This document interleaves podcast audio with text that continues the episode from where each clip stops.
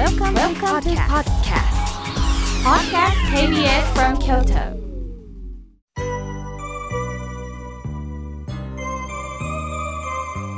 さあここからはたくさんのメッセージをいただきましたので順に紹介させていただきますまずはじめにラジオネームれいちゃんさんありがとうございます妙慶さんスタッフの皆さんおはようございます親戚の家に手作りしたものを持っていきます。例えば蒸しパンちらし寿司巻き寿司。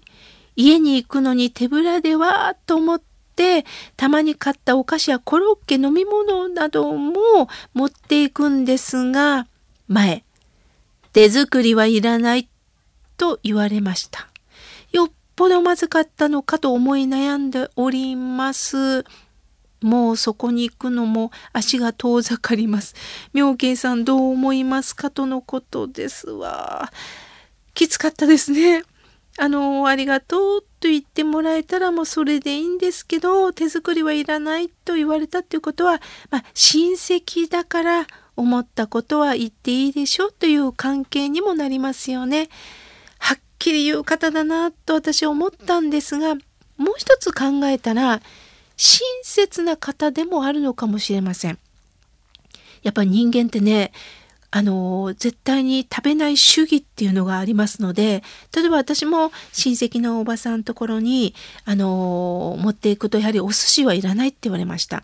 まあ、私はこれは手作りじゃなくて購入したお寿司だったんですけど私は生は食べないのというふうにねあのサバ寿司とかあったもんですからそれはねすごく警戒をなさってて自分の体調もあったんでしょうね。だからいらないってはっきり言われたことがあります。あそうかこれから持っていく時にはこういうことは気をつけようとあの言ってもらってよかったなと思ったりもします。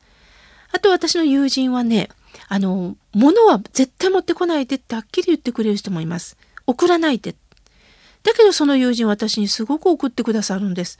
ということは送ることが楽しいんですよね。でも受け取るとすごくそれが重く感じたりちょっとでも自分の好みに合わないものを無理して食べたりするのがしんどいんでしょうね。きっとその方は買うということが楽しいんだなと思いました。ですから、れいちゃんさん、あの、手作りいらないって言われたら、もう逆にクールに、あのもしも何か面白そうなものがあったら買ってもいいし今度お花買って持ってったら花はいらないって言われるかもしれないのでじゃあ何だったら喜んでくれると聞いてもいいかもしれませんよね。つい心を閉じてしまいますけれどもそうか逆に言えばこの方のお好みリストっていうのをねちゃんとノートで作ってもいいのかもしれません。れいちゃんさんきっとリスナーの皆さんと一緒に共有できた尊いあのお話です。ありがとうございました。さあ続いての方です。豊さんいつもありがとうございます。近所の川沿いですごくお花が綺麗なんです。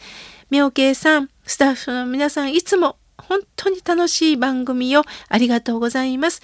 今年も体に気をつけてくださいよとのことです。ああ、心強いです。豊さん、ありがとうございます。さあ、続いての方です。まゆみさんからいただきました。妙慶さん、法話会ってないんですかとのことです。あ、そうですね。法話会は5月だったら、滋賀県の、えー、立東芸術文化会館桜大ホールであの講演をさせていただきます。5月6日の土曜日です。えー、心が笑顔になるラジオが終わった後、私は向かおうと思っております。立東芸術文化会館の桜大ホールで1時から4時半までしておりますのでね、どうぞ、あのー、お寺の集まりで、あのー法話を開きますので衣を着た方にねあのラジオ聞いたんですけれどって声をかけてみてください。お近くの方はどうぞ。ありがとうございます。さあ続いての方です。ゆうおさん。宮城県よりありがとうございます。妙慶さん毎週楽しみに拝聴させていただいております。家族を守るためと人のせいにして悪口を言いふらかすグループがあるんです。困っています。どうしたらいいでしょうかとのことです。ああ、これは良くないですよね。あまりにも悪質で、誰かが傷ついたりしているとこれがどんどん発展しまう可能性があるのでそのグループの方々が尊敬できる方っていないでしょうかね。あの人間ってね尊敬できる方じゃないとなかなか人の意見って聞けないんですよね。ですからそのグループの尊敬できる方がいたらその方にこんなことをあの言ってるらしいんだけど傷ついてる方がいるので何とかできませんかと相談してみてください。よろしくお願いいたします。さあ続いての方です。おはがきをいただきました。えー、ボタンさんありがとうございます。毎週土曜日このラジオを車の中で聞いております。ラジオを聞くと今日も仕事頑張るぞという気持ちになります。コロナもやんわりとしてきますかね。自由な時間が訪れたらいいなとのことです。ありがとうございます。そうですか。仕事の途中で聞いてくださってるんですね。また看護師という大切なお仕事なんですね。私たちが本当にお世話になります。ありがとうございます。いろんな患者さんと向き合っておられるんでしょうね。ありがとうございます。お互いにぼちぼちとですね。さあ、続いての方です。翔さん、ありがとうございます。妙慶さん、今日はどんな話をするのかな？ワクワクしながら聞いております。さて、ご近所の人で挨拶をしても返さない人がいます。妙慶さん、嫌な思いをしたりしませんか？どう思いますか？とのことです。あのー、実は私も身内にいるんですね。おはようって言ったらスーッと何も言わずに。その時ね、きっとね、心の中で言ってくれてるんだろうなと思います。あの、愛想よくね、あの、言う習慣のない人っていると思うんですよ。翔さんも、あの、常にきっとね、おはようございますって言われたら元気よくおっしゃってると思うんですよね。お人柄がいつもおはがきから伝わります。だけど、それが恥ずかしくって言えない人、言いたいんだけどそれが声に出せない人心の中では思ってるっていう人もあのいると思うんですいろんな人間がおられますからねだからそうかそうかと思いながらもう流していくことしかできないでもお声かけは私は大切だと思ってます私もご近所の方にはお声かけしてますけどお返事がない場合はちょっと今体調が悪いのかそれよりも今深刻に悩んでることがあるのかなと思いながらそれ以上私はさっと流すようにしております。ひこにゃんの、えー、スタンプも押してくれてます。翔さんありがとうございます。さあ続いての方です。おはがきをいただきました。ラズベリーさんありがとうございます。妙慶さん、リスナーのお手紙を、えー、いつも拝見させていただき、感銘を受けております。自分の心が考えみるようになり、人に映ってることを言われたんだなと思ったりしております。信用はなかなか難しく、自分もよく考えながらハガキを書くようになりました。自然な心でラジオに向かいたいなと思ってております。妙慶さん、勉強したいなと思ってますとのことです。ああ、素敵な、あのー、自分で絵を描いて、花の絵を描いてくださって、えー、送ってくださいました。ラズベリーさん、ありがとうございます。本当ですよね。信頼関係、信用関係を持つっていうのは本当にね、時間がかかると思います。そのためにも私たちがね、心を開いていくことしかできないと思っております。ありがとうございます。さあ、続いての方です。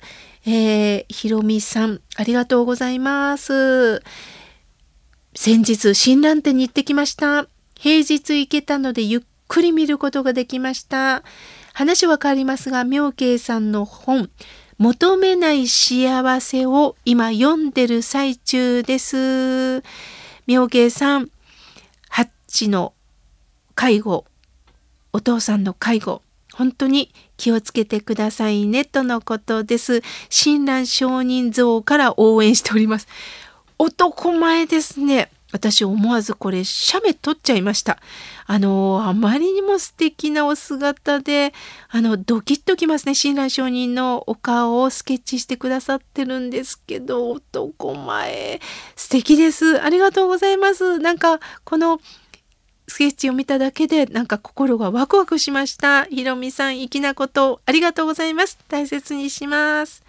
さあ、続いての方です。ケインさん、メールをいただきました。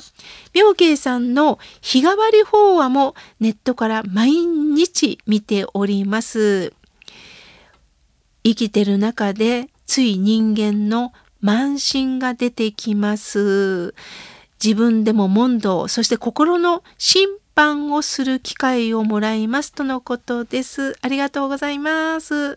さあ、そこでね、一つだけ、あの、添えさせていただくと、審判はしなくていいんですよ。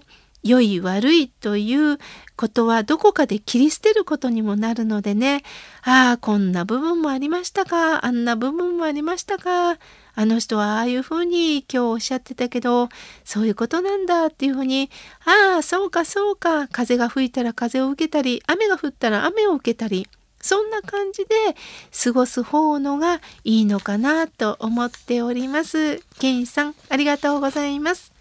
さあ、続いての方です。おはがきをいただきましたが、見た瞬間、40円切手の昭和64年のお年玉はがきに、懐かしい20円の切手、2円の切手、1円の切手を貼ってくださってるんですよ。